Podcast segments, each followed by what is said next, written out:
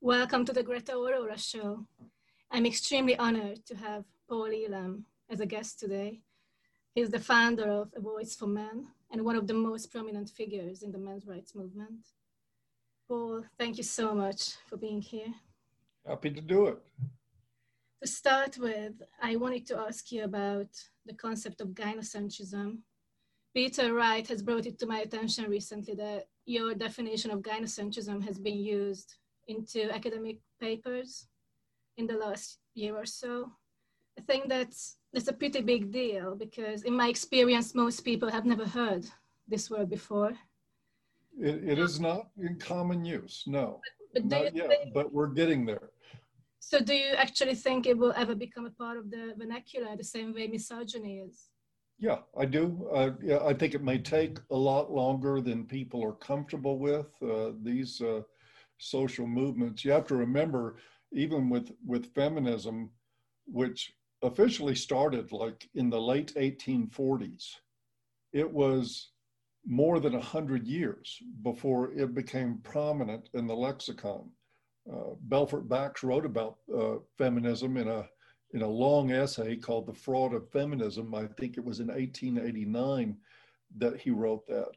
And not a lot of people at that time knew what feminists were. But it just, these social movements are like big lumbering ships. They don't turn on a dime. They're very slow to respond, but eventually we get there. And I think we'll get there with gynocentrism. Do you think there's any unique benefit in talking about gynocentrism when criticizing feminism rather than merely criticizing feminism? Does the word itself hold any special significance? That's a very good question. My opinion on that is that, yes, there's a great benefit to it. As a matter of fact, there is a detriment in confusing a lot of gynocentrism with feminism. We talk a lot in terms of critiquing feminism. Well, at the core of feminism is gynocentrism. So when we start using the correct language to describe a problem, we're actually enhancing our knowledge of the problem itself. We've been saying at A Voice for Men for years that being anti-feminist isn't enough for men. Men need to understand gynocentrism and act accordingly in their lives. And the only way we're going to get to that is to talk about gynocentrism a lot more than we talk about feminism. I realized exactly that thing about being an anti-feminist recently, because when I started my YouTube channel, it was all about celebrating the differences between men and women. That was my original aim, because I have a background in biology. And I just find it incredible that you can talk about gender without ever discussing hormones or brain differences, for example. Or the differences between men and women, which I think should be celebrated. I think that's a wonderful thing. Is, one of the biggest bits of damage, I think, that feminism did to the social consciousness was for some reason to convince people that there really were no differences between men and women that weren't biological. There's huge differences between men and women, both biologically and in terms of the psyche, and in how we're socialized, how we're taught to view the world, how we're taught our role in the world is all vastly different between men and women. And of course, feminists tried to assert the theory that that was all socialized, that none of this was biological. And of course, that's nonsense. We can see it in brain scans, for pity's sake. It's absolutely obvious. Men and women are not the same creatures. We have a lot of similarities. That's fine. I think that's good. We're certainly both human. But to assert that the only differences between men and women are socialized is insane. So when it comes to nature and nurture, to what extent do you think either is an influence? I tend to view nature and nurture as operating like this. Is it roughly 50-50? Well, I think it's hard to say. It's hard to say where nature ends and nurture begins and vice versa. These aren't things that are easily delineated. You know, what is it in, what causes a man's instinct to protect women? That's a great question to examine. Men, by their nature, in many ways, are prone to protect women, even women they don't know, from harm. Is that socialization? Yes. Is that biology? Yes. I don't think we can attribute one to the other on many aspects, that these things tend to work in harmony with each other. And of course, sometimes, as with anything that's biological, sometimes in modern society, we're called to rise above the biology where it's possible and to operate that way. But I don't think you can just separate out which is nature, which is nurture, and define these things exactly and put them all in some sort of a nutshell that is definitive. Yeah, yeah, I agree. And I'm really happy that you actually mentioned that gynocentrism is biological to some extent, because I've had people comment on my videos in quite a hostile tone, saying that men have no inherent drive to look after women and to care for women. So to hear it from you. I disagree with that. Well, and there is a strong social influence in that. I mean, if you're familiar with Peter Wright's work, and I've certainly collaborated on a few projects with him, and we trace a lot of the romantic inclination back 1,000 years before there was a romantic inclination in marriage. Marriage was never, I mean, until about 1,000 years ago, it was never a romantic bond. That was considered something you did outside marriage. Marriage was more of a business proposition. So there certainly is a strong sociological implication with men protecting women. But on the other hand, had men not protected women, we're going way back to the African savanna, go back to hominids 3, 4, 5 million years ago. Had males not protected females, we would have been a dead-end evolutionary experiment that went nowhere. So while there's no conclusive scientific proof of any of this anywhere that I've ever seen, I find it very, very difficult to believe that there's no biological component to men's tendency to rescue women. I do think, however, that it's very important in understanding this, that we're challenged to rise above that when it works against our interests. And often our tendency to enable and rescue women does work against the interests of men. And so there's a challenge in that, whether it's sociological or biological or both, which I think it is, it's a challenge nonetheless that needs to be addressed. I used to be guilty of biological determinism. I used to think that there's no way we could escape traditional gender roles because of these differences, but I've changed my mind on this in the last couple of years. And I wonder about that. You're correct in that. Let me follow up with just one other point along those lines, because I've heard some of the same critique. I mean, what I hear sometimes in some elements of the MGTOW community is all biological determinism. And they say, women's nature is women's nature. It can never change. Women will never be different. They will always be self-seeking and self-interested, and there's no possibility of any change. And in the same breath, the same people who express that opinion will turn around and say, well, for men, all you have to do is take this red pill and you'll rise above all that stuff. Absolutely contradictory, just totally opposing ideas. One says women can't change because of biology, and the other says men can change with information. Guess what? People can change, period. That's a very interesting point about MGTOW. What that brings to my mind is that traditionally, even in ancient mythology, people usually associate women with nature and men with culture. So in that sense, could that be the logic MGTOW people are using, that women are somehow closer to nature and men have somehow risen above nature? Yeah, you know, if that's the case, I mean, certainly what you're saying is possible, but if that's the case, in all the reading I've done in the past 10 years and dealing with people in the MGTOW community, reading their literature, watching their videos, producing my own, I've never heard that articulated, not once.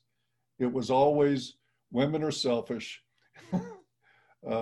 women are hypergamous, and these are real things. I mean, they're real considerations. I'm not saying they're wrong about some of the, at least the superficial labels here, but I've never heard an analysis that resulted in any of that community asserting that it was more sensible because women were closer to nature.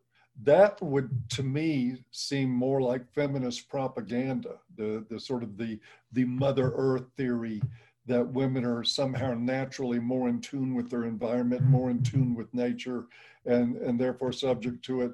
A lot of grandiose stuff in that. So no, I think that has a long way to go to be vetted out with any thoroughness.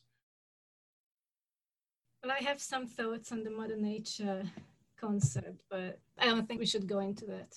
Okay. I was going to ask you about MGTOW anyway, so now that you brought it up, I was just wondering, what does it mean to you? Because I think you have very strongly endorsed the philosophy. So what does it mean to you personally? MGTOW is an expression of wisdom. I think it's not, I mean, I say that, and then I'm going to say immediately that it's not quite that simple. But the fact of the matter is that in modern culture, we put a gun in women's hands in every relationship they're in. With one phone call, with one pointed finger, they can destroy a man.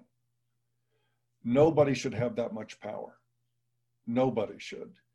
And what MGTOW are saying by their actions is that I'm not going to participate in life with somebody that has a gun that can train on me anytime they get the urge. They are also, I think, very wisely cognizant of what happens in our family courts, what goes on with protective orders, what goes on in custody disputes, and the fact that they are totally disadvantaged in any of this. And so effectively they're saying, the only way I can win this game is not to play. And I think that I do endorse that. I mean, I would not suggest, I am in an 18-year relationship with a woman I love very much, who is a huge part of my life. I wouldn't change that for anything, but I wouldn't get married. I just wouldn't do it. It does not, it puts my neck on a chopping block financially. And as a lifestyle, I just can't abide by that. So I do absolutely support the MGTOW movement, what these guys are doing. I don't do it uncritically though. There's aspects to MGTOW that I think are shortcomings, at least how I see it demonstrated in that community. One, whatever my thoughts on marriage or relationships with women doesn't change the fact that human beings are wired to pair bond. That is an actual need for most men. There may be some guys out there that can, you know, do without women and never date anybody and live the life of a monk, and they can function properly. I would guess that is an exceedingly small fraction of the population. Human beings are wired, or we're social animals, and we are relationship animals too. We are geared to connect, whether it's for monogamy or polygamy or, you know, whatever form that bonding happens in is one discussion. But the fact that we're wired to bond isn't, to me, in dispute here. It's a fact of human existence. And sometimes I see a denial of that in the MGTOW community. And then I see a lot of guys that are exhibiting the frustrations and the difficulties that come with chronic loneliness, the anger that comes with that. So I'm supportive of the philosophy. And at the same time, I urge all men to be self-aware enough to know that you have needs in that department. I definitely sympathize with the fundamental concerns of the MGTOW movement as far as I understand it. And I also understand it has various levels. There definitely seems to be a small minority of them who want to who just shun women completely. And I've come across some very hostile comments And they also often talk about sex robots, how sex robots are going to put women out of business. What do you think about that?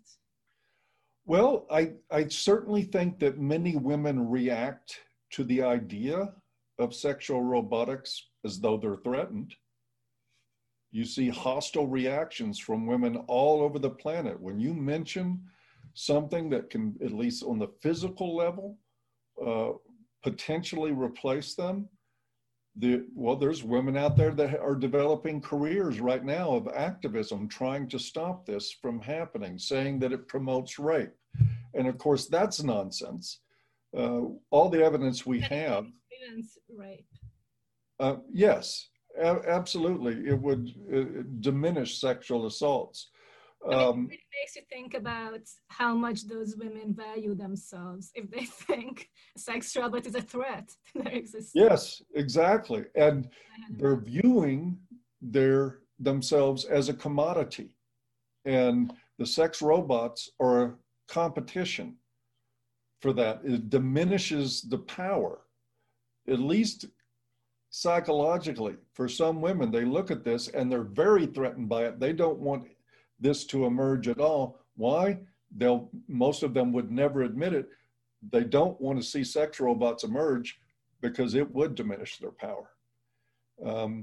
You take an average guy in a situation 20 years from now, when they really have made a lot of advancements of this, and say he's in an argument with a borderline girlfriend who is impossible to please, who is berating him, who is treating him like garbage. And then he has the information in his mind that he can have sex without listening to this crap. Yeah, it's a threat. And it should be. And I hope it inspires women to wake up to the fact that, guess what? You guys need to bring something to a relationship other than sex. Yeah,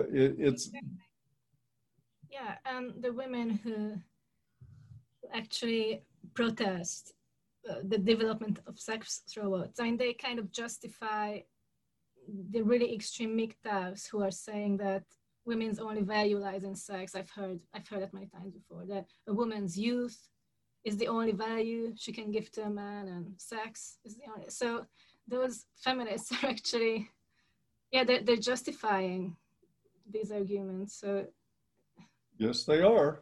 They're stoking the fear. And it's certainly going to, as technology develops, because I mean, I don't know how many people have taken a look at places like the Dollhouse UK, these companies. We interviewed Phil Bass on Regarding Men about this. Some of the technology on this is advancing rapidly. And the more it advances, I think the more afraid women you're going to see. And of course, they needn't be afraid. All they need to figure out is that they need to bring something to a relationship, that they have to bring a grown woman who can contribute equally to a relationship in some form or fashion. However you model the relationship, it involves two adults showing up and putting in their effort to making things work. And unfortunately, in society right now, we have raised two, almost three generations of women to believe that they are obligated to bring nothing to a relationship, that all they have to do is show up and be present, and that should satisfy a man. That's not going to fly forever. Yeah, I agree with that completely. I've been thinking of getting in touch with Phil Bass, by the way. I've been looking at his site, and I love it that I think he's taking customized orders now. So I'm thinking of getting one of Scarlett Johansson. There you go. Awesome. And you see, men don't seem to me to be threatened by this at all.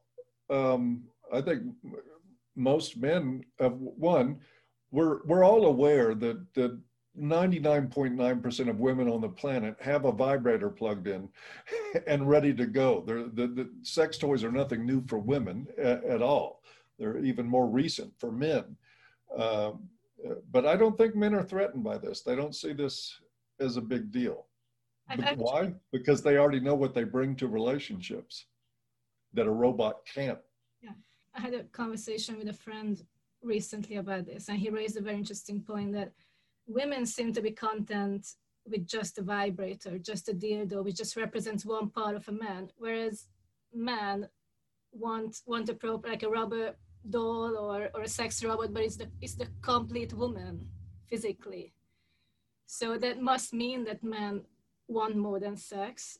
You know, there's something about the entire woman that appeals to them. Absolutely. I mean, I've worked clinically with men for 35 years, and I can tell you this idea that men only want one thing is the biggest bunch of hogwash that ever existed. Yes, men are visually sexually oriented. They are driven for that. It's part of their nature. It's part of their weakness too. But on the other end of that, men want a loving relationship. That's what I think really is the main driver of men into the MGTOW movement, or to become MRAs, or to look at women differently through a red pill lens, is they didn't have a problem getting women. They didn't have a problem getting sex. What they had a problem with was an intimate relationship and finding one woman after another who was incapable of having one. And we have this big trope in society that women are more in tune with emotions and more skilled and have more emotional acumen than men. And what I've seen over the years is women who struggle to be able to commit to an intimate relationship for the duration. Women who don't understand men's emotional world very well at all. As a matter of fact, women that are just totally indifferent to the fact that men do have emotional lives. They don't know how to relate to it. So my experience has taught me the exact opposite of what most people believe about men and women. I also think not only do women sometimes not understand that men have deep feelings too, but they actively discourage them from embracing and exhibiting these feelings. Especially, it seems to me that from a young age, mothers tend to kind of encourage boys to be strong. Our whole society is built up in a way, constructed in a way, to impose this artificial sort of idea of strength on boys and young men. So what do you think we as a society can do about that? Is it even possible to change? I don't want that to change. I want men to be strong. I think what men have to do as they age and go through different phases of life is to be able to take that message that men are strong and apply it in a more rational way. Because what men actually hear is, you know, if somebody rips your heart in two, don't you dare shed a tear. Because big boys don't cry, that sort of thing. That form of strength doesn't serve men well at all. And I think what happens in the process of men going red pill is they begin to examine that, examine their emotional lives, and realize strength is an asset. It's a wonderful asset to be strong, but not at the expense of denying your emotional existence, and not at the expense of being in a position where you can never, ever express vulnerability or ask for support. That stuff isn't strength. But I think men are, one of the things that happens on our groups at Regarding Men, we're doing groups now every day of the week, large groups of men talking about their problems. This is all expressed from a position of strength. And they're surrounded by men who want them to have a strong will going through dealing with these problems.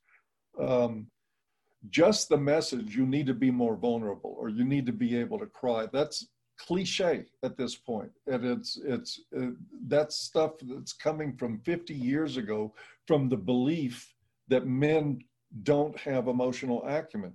Men are emotional masters. That's one of the things that we raise men to do.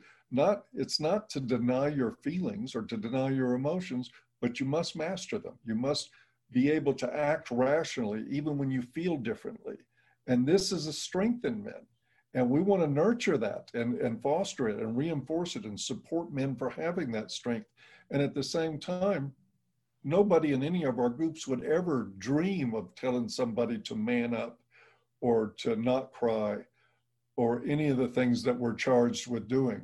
So, I mean, I think you tapped into a very important topic for men, but I think the way we solve this problem, so to speak, is to understand one and embrace men's strength and their emotional acumen. And at the same time, encourage men not to beat up on themselves, because what men do is they see themselves as responsible for everything in their lives, and they tend to come into marriage counseling blaming themselves for every problem in the marriage.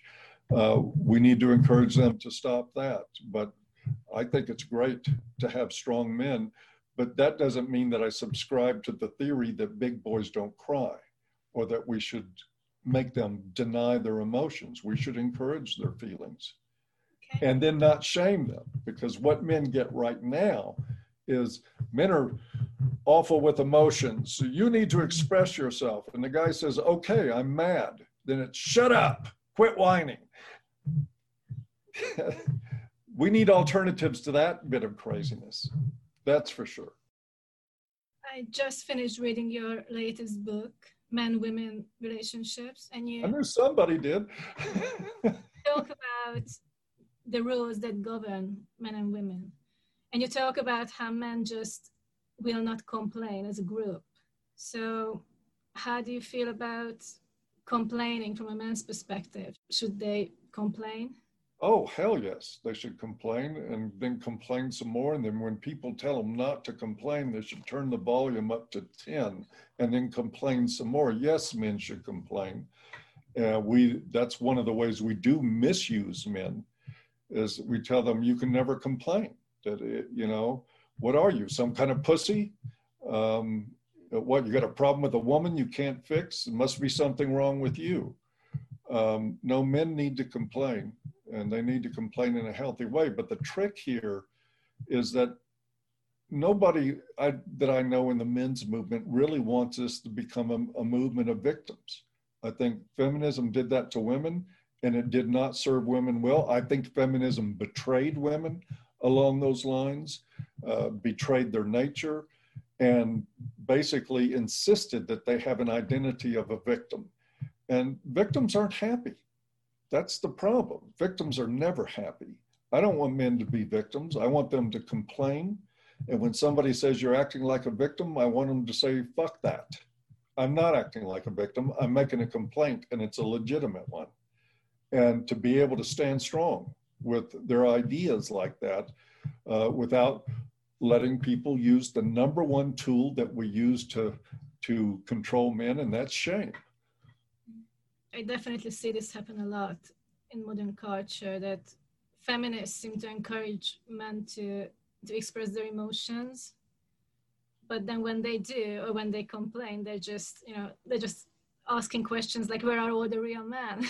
Exactly.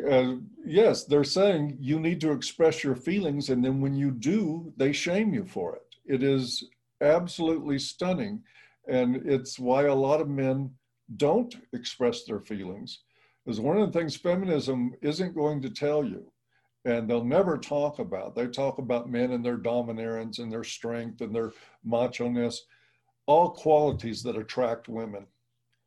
And if men became what feminists wanted them to become, all of them would sleep alone. Yeah, I agree. I always keep going back to this same illustration that during the Me Too movement, the top best-selling novel and blockbuster was 50 Shades of Grey. I mean, there's just so incredibly... Hello! Are we learning anything here? Yes! My main awakening was during the Me Too movement. It really was a real wake-up call. I mean, I never considered myself a feminist, but it was in that time that I started to actively consider myself an anti-feminist. And I do think that movement has really harmed the relationships between the sexes. I don't think anyone really trusts anyone anymore. And you talked about how women have the power to ruin a man's life. And that thought really frightens me, that I could sleep with a man and then the next day accuse him of rape. I could potentially completely ruin a man's life. And I don't think I should proving his innocence because of the lack of due process. If you accuse him, then the onus is on him to prove he didn't do it. You don't have to prove that he did. In the age of Me Too, he has to prove that he didn't, which is impossible. Yeah, it's such a difficult one. I've been meaning to make a video about this, and I do want to talk about the Me Too, 50 Shades of Grey dichotomy, but it's just very difficult, even as a woman. It's a very difficult subject to talk about, because we do know that women have rape fantasies, but then the conversation usually stops there. You don't want to draw any conclusions. You can't really go any further than that. I have been in situations where there was one situation in particular when I came really, really close to being raped. But if I think back, I made at least 3 major mistakes in like 30 minutes. There was just a 4th mistake that I could have made. I would have just got me there. But if I think back, again, this is just obviously a very, very sensitive topic. But I don't think it would have been fair of me to cry rape, because I do believe that as a woman, I have to take responsibility. At the end of the day, I do have to take responsibility for my actions. And I do know that I made mistakes and I could have given the man the wrong idea. And there's a lot of unconscious stuff going on that that's just, no one can really, it's just very difficult to make sense of it in a logical manner.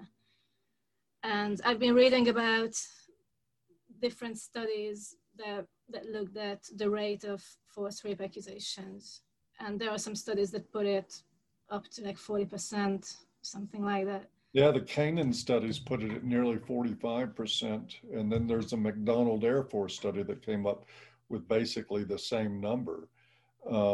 But I think it speaks well of you that you're willing to own that stuff.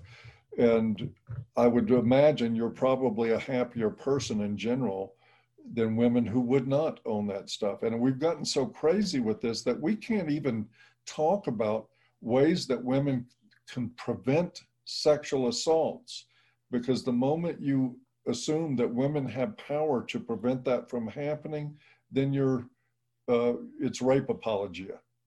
And don't tell me not to get drunk and get in a car with a stranger. Don't tell me not to do that. Tell men not to rape, which is an absolutely insane approach. Yes, we all have to own our decisions. That doesn't mean, had you been raped, it would still be the rapist's fault for committing the rape, but in owning your decisions, you get a chance to prevent that. Yeah, exactly. And it wouldn't take away from the trauma of it. But just because an experience is traumatic, it doesn't mean you had no role in generating that same situation. Of course, that is a very sacrilegious thing to say in the feminist sphere, that you had a role in things. Which, of course, we all have roles. If I leave my car in the parking lot with the keys in it and running, and somebody steals my car, I got to own that I made bad decisions. And the same thing applies to what happens in some cases of sexual assault. Yeah, exactly. I mean, I have a problem with the terms sexual harassment and sexual assault anyway. I don't think anyone can really define what they mean. Not anymore. We used to know what it meant maybe 20 or 30 years ago. We don't know what it means anymore. We have successfully undefined these things. And it's a tragedy, because those are things we shouldn't have confusion about. And now you can look at a woman the wrong way. Oh yes, the rape gaze. They're even pushing for making misogyny a hate crime in the UK at the moment. Boy. Give rise to a lot more problems, obviously. It would have nothing to do with the intention of the person who's committing the crime. it would be up to the woman to decide that she was offended or hurt or mistreated. And that, again, that's very scary. Which is going to do nothing but spread the idea of MGTOW to a lot more men. It's awful what's happening, but that is what's happening. We're not doing any favors to women too by treating them this way, by treating them as having no agency whatsoever. It is misogyny to treat women as though they have no agency. It is absolute misogyny to do that. Yeah, that's always what I thought. That's why I've never wanted to have anything to do with feminism, because I've never felt like a victim. I am 100% conscious of the privileges I've had in life as a woman. There are a lot of things I've done that I would not have been able to do if I'd been a man. I'm aware of that. And I've always rejected the idea that I was somehow anyone's victim or oppressed. It's just so ridiculous. You get a lot of hate mail? Well, I do get a lot of hate from feminists. And I just find it ironic that most of these feminists they usually live in the US or in the UK, and I'm from Hungary. And I just find it quite ironic that growing up in Hungary, I lived in Hungary until I was 19. I had never once heard from anyone that I could not do something because I'm a woman, or I shouldn't aspire to a certain career or any kind of goal because of my sex. It just never came up. I don't have a single memory of that. And then I moved to the UK, I studied biological sciences, and then I made the mistake of doing the social science degree. And it was at the age of 23 that I first heard that I was somehow oppressed, and I needed to be. You were late to the game. and people do think of Eastern Europe as a bit backwards or more traditional or whatever, but I never felt I was somehow disadvantaged because I was a woman. And then I would disagree with one thing. I think a lot of people would look now at Eastern Central Europe and say it's one of the last places on earth where sanity rules.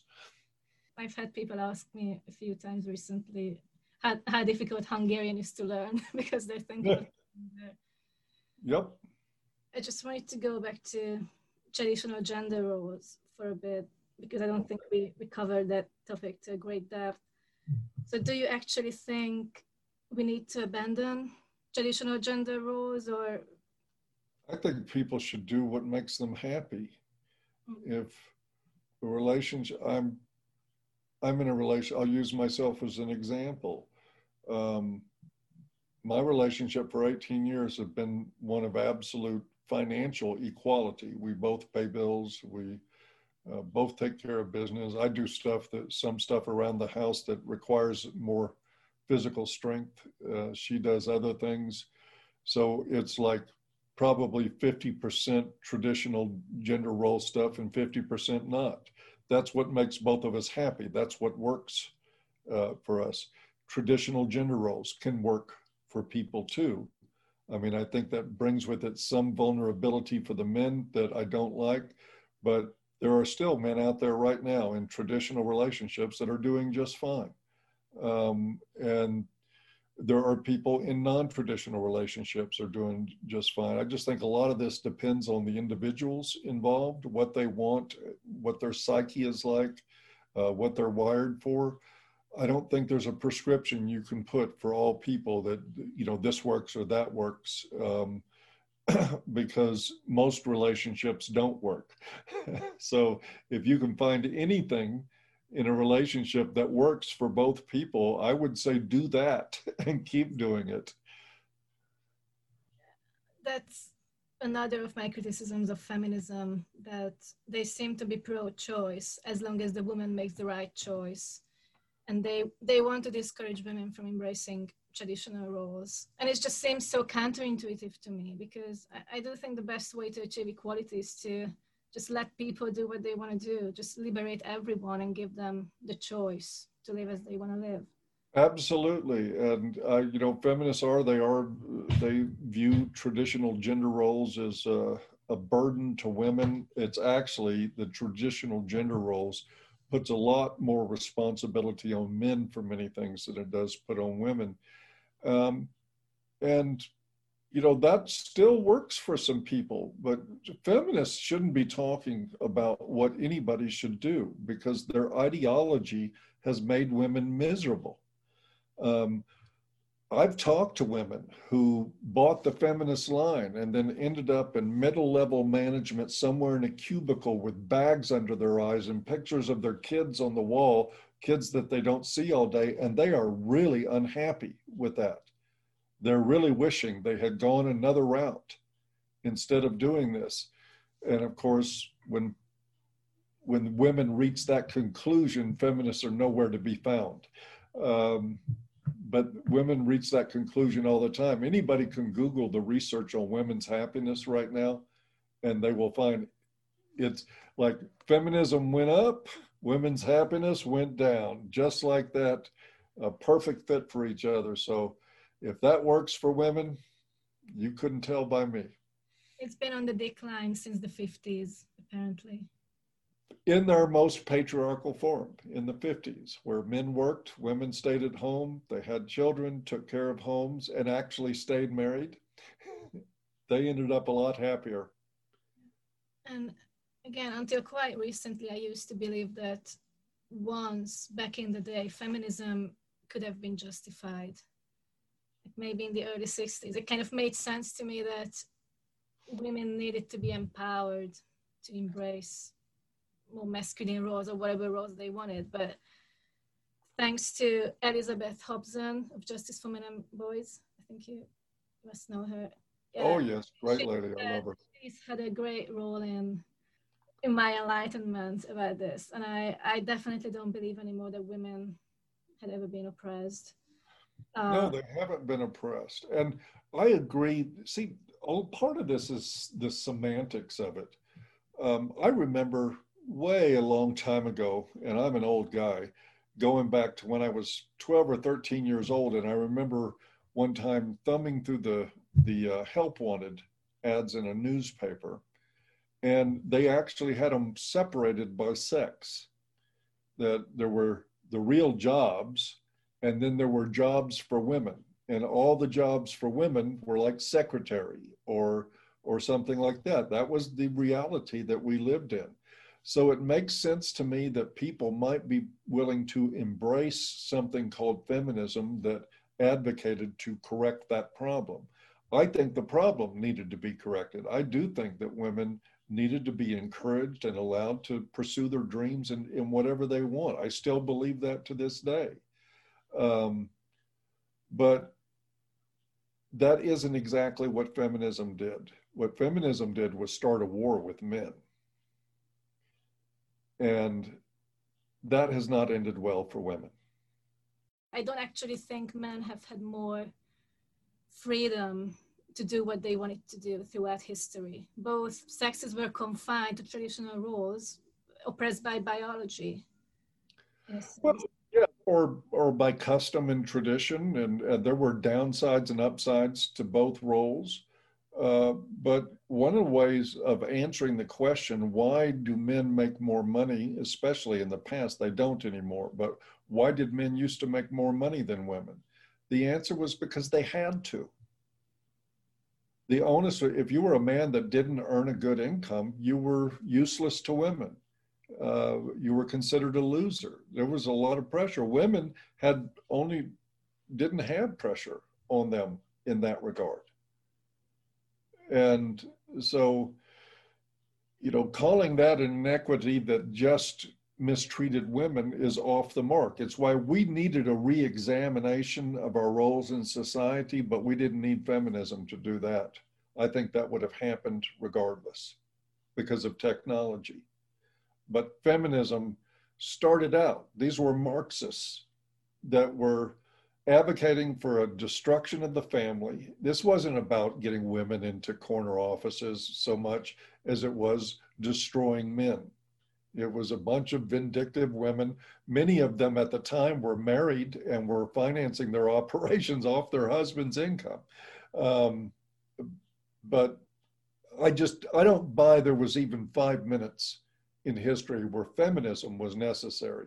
A re-examination of roles, reevaluating, second thought of things, sure. Yeah, that was important to do. You didn't need a hateful feminist movement to do it, though. Yeah, I consider myself a classical liberal, and I think that traditional liberal Enlightenment values would have got us there eventually. Just by that we are all born equal, and we should all be given the opportunity to find ourselves. And you know, women who really wanted to find themselves, women who looked at the system and said, to hell with it. You look at people like Margaret Thatcher, at Marie Curie, all these incredible women in history that did things. They were doing it back when supposedly women, it was impossible for women to do it. No, it wasn't. Women who really wanted those things, you couldn't stop them. They didn't complain. They didn't complain. They educated themselves and worked really hard. And it's amazing what that did for them. Yeah, I mean, to me as a woman, there's nothing more condescending and patronizing than quotas, gender quotas at the workplace. I mean, I just cannot understand how the idea can appeal to any woman. I mean, I wouldn't want it. I would not want it. I mean, it is an insulting thing, and it totally betrays the history of women who pursued dreams and never let anything in the world stop them. Those go down in history with the great men, alongside great men in history who wouldn't be stopped from pursuing dreams. The modern movement of feminism to me isn't anything more than a manufacture of ideas and tropes that excuse people for their personal failures. I can't do this because I'm a woman. They wouldn't let me. What bullshit is that? Yes, the world will let you do whatever you decide you're going to take. Yeah, I agree completely. I wanted to talk to you a bit about the upcoming US elections. So Trump has been the first president, to my knowledge, who has talked about the difficulties boys and men face. Do you think he's actually acted on these statements? Oh, yes. I think in... one, appointing Betsy DeVos as the Secretary of Education, rescinding the Dear Colleague letter, insisting on due process for young men on campus who are accused of sexual assaults. Also, recently, an executive order that prohibits critical race theory from entering the picture. He is the first president ever when during his 2016 campaign, he talked about that these were dangerous times for young men. It's one of the first things in my book. That's one of Peter Wright wrote the foreword to that. And it's one of the first, it is the first thing that he mentioned, that Donald Trump was the first and only president to talk about how dangerous things had become for our young men. I don't think he's had a perfect record of what he's done. I think some of it is necessary politics, but for whatever it's worth, he has my vote. How do you feel about the election? I think we have a possible disaster waiting to happen.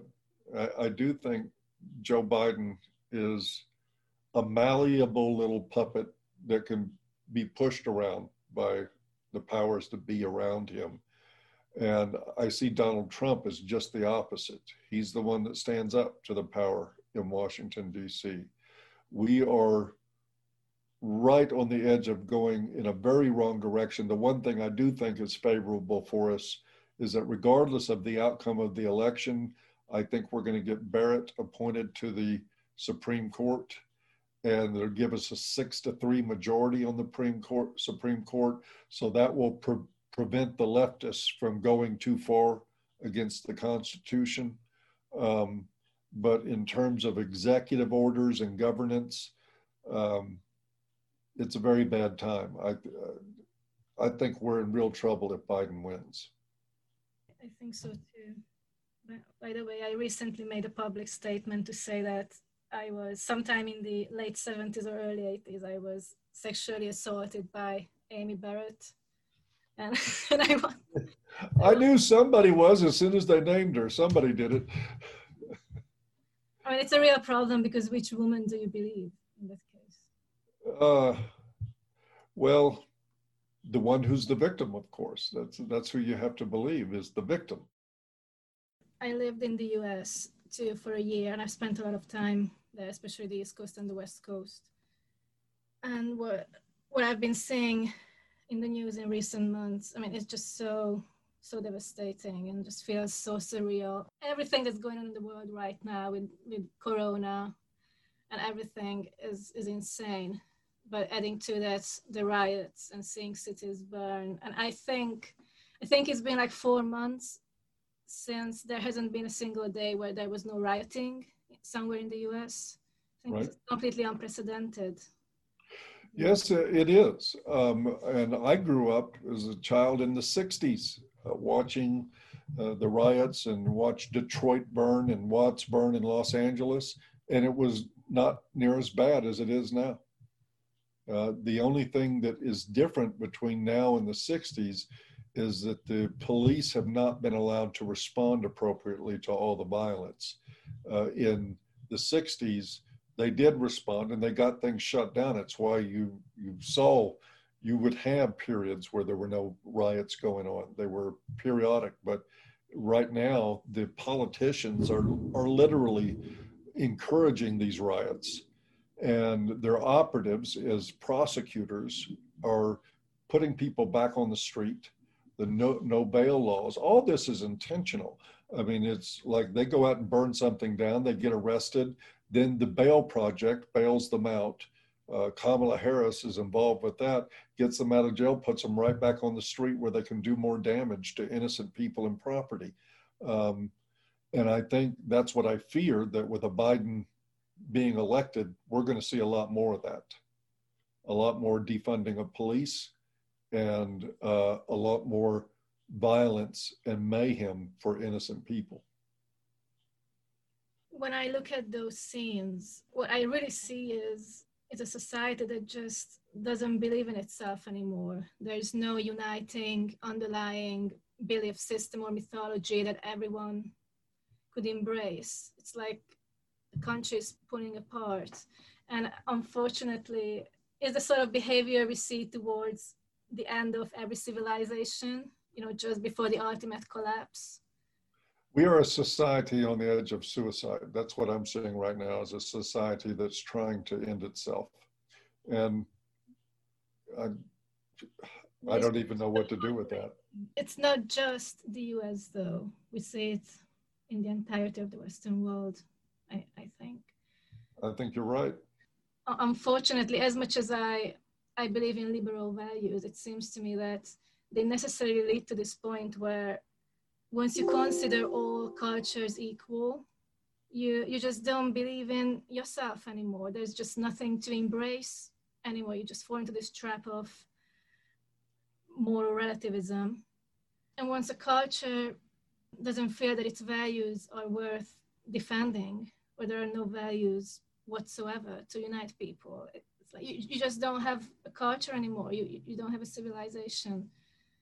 Well, I certainly recommend for anybody interested to go study what happened to Rome, and you will see exactly where the West is headed right now.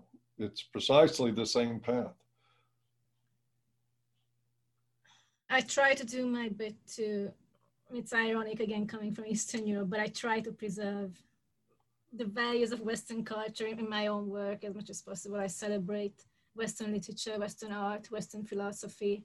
But again, it just breaks my heart that you can't even study. I have friends who are studying at art departments. I have a friend who studied literature, another studied visual arts. You can't even study these subjects anymore without basically being required to just go around with these check boxes and just, check off racism, misogyny, homophobia. And isn't it ironic that if you want to understand and see examples of embracing Western culture, you have to go to Eastern Europe to do it? It's insane. What saddens me the most is that it's like you're not allowed to openly celebrate these authors, these writers, these artists, just because we have to see everything through the lens of the present. And why is it, I don't get it. Why is it so difficult for my generation to understand that those people acted according to the best of their knowledge at the time? Everyone was racist. You know, if you go back 200 years, everyone was a racist by the standards of today. Sure, and most people would still be, even though the standards are ridiculous, but all you're describing there is the same thing as the Cultural Revolution that happened in China that resulted in 70 million people being dead. The artists, the thinkers were all crucified. And that's what they're trying to do now with our historical figures, with our great artists, with entertainment. And, you know, certainly Solzhenitsyn wrote in the Soviet Union about when art must become an expression of the political establishment. It's no longer art. It's just propaganda. And so they're destroying art in this culture. And that's one of the things that happens in these kind of revolutions. It's a terrible, terrible thing. And it's going to result, I don't think we're going to have to maybe see it in the next 5 years or 10 necessarily, but at some point, this is going to end with a lot of dead people. And I don't think that's avoidable. Do you see any connection with the lack of fathers in children's lives? Do you think Sure. that?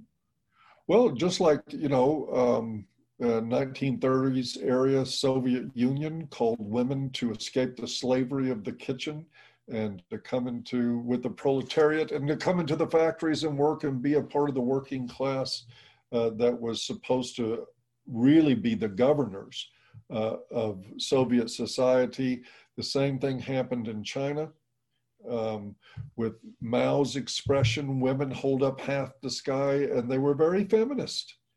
One of the ways, if you want to control a society, you must disempower the men. And the way you disempower men is to break them off from the family. Men will fight a government to protect their family, but if they're not in the family, the only thing they have to fight for is a paycheck. And this is old school Marxist stuff. Split off men, disempower them, give women a false sense of empowerment, take them out of the home where they're safe and comfortable and with people that love them, and put them to work. And we're doing the same thing now in this culture that's been done in others. And if you look at the history of China and the history of the Soviet Union, it doesn't end well. But for some reason, we have to keep trying, because there are always people who hope that if we try it often enough, eventually it's going to work. Yeah, we learn from history that we don't learn from history. I don't want to end on such a pessimistic note. I'm just trying to think of something more upbeat to ask, but I... Well, it's not a, we're not having a happy discussion. This is an unfortunate reality in the world. But one of the things that's really good is that we do have technology. You and I can talk to each other from different parts of the world, and we can challenge this way of thinking, and we can create intellectual refuges for people who want to escape the insanity. That's something we can do, and we are doing. There is a subculture of people who aren't buying any of this, and it's pretty large. You know, Trump in America has 60 million plus voters for him. There are 60 million people.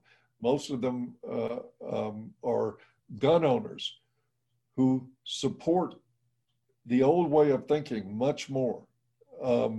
So I'm not giving up yet.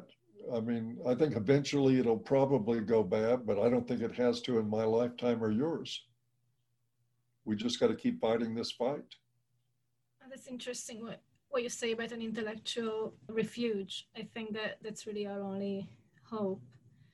But I was very disappointed to discover recently that I got a new Wi-Fi recently, and it has an adult content filter on it. And I tried to access VoiceForMen.com from my computer, and it was just blocked by this adult content filter. And I asked Peter Wright about it, and he explained to me what's happening with the censorship.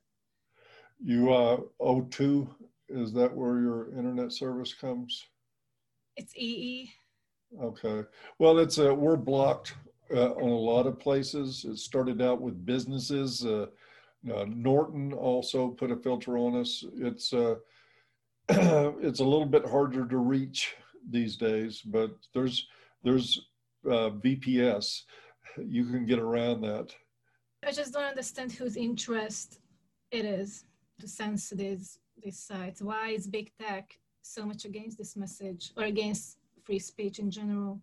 Well, because big tech, I mean, they're censoring the president of the United States. We're just, I mean, we were censored a long time ago. But fact-checking jokes. I love it when they fact-check Trump's jokes. Yes, they're going to fact-check Trump, and they're blocking conservatives from being able to post at all. They're terminating accounts. We were one of the early targets, but there's lots and lots of people. And part of the problem and the solution is to get people off their addiction to these major platforms. You know, everybody says, quit YouTube and go to BitChute. Well, yeah, but even the people screaming about all the censorship on YouTube go there every day and participate there, and many of them refuse to go to the other platforms. So some of these are problems we bring on ourselves.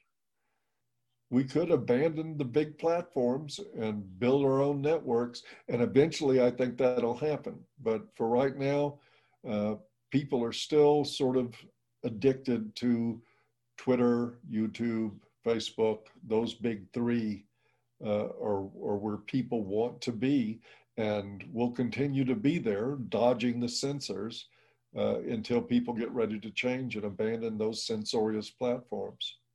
I think having a video streaming platform that's pro free speech, I think that could be a real game changer, because Twitter also has some kind of an alternative, Parler. Yep. It's not very user friendly at the moment, but I think it can improve. And if there was an equivalent of YouTube, that's more free speech, that could be really good. Well, there's BitChute, which is an alternative, and they don't censor, and it's a crappy platform at the same time. They're just not quite ready for prime time, but I think they'll get there, because certainly the big tech companies are creating a demand for alternatives to them. And it's a strange dilemma, because I don't believe in censorship, but I do think social media brings the worst out of people, and it's not necessarily a good thing to give a platform to conspiracy theorists and people with really messed up, clearly delusional opinions who can build a following just because they're charismatic. Whereas back in the day, before the internet, you had to go through several filters. There were editors. They acted as a filter to decide whose voice could be heard. Well, that risk, I agree with you, but that risk comes with free speech. You have to throw everybody in, let them talk, and let people listen to what they have to say and make their choices. I get tired of the kooks too. I mean, I really do. And there is a lot of conspiracy theorist stuff going on that I think is just flat crazy, but I want those people to be able to speak. Yeah, I agree too, because if you're allowed to debate them, you can expose their lunacy. Sure. Yeah, that makes sense. Okay, well, I think we can wrap up here. Thank you so much for agreeing to talk to me. You're very welcome. And I enjoyed the conversation. We can do it again sometime.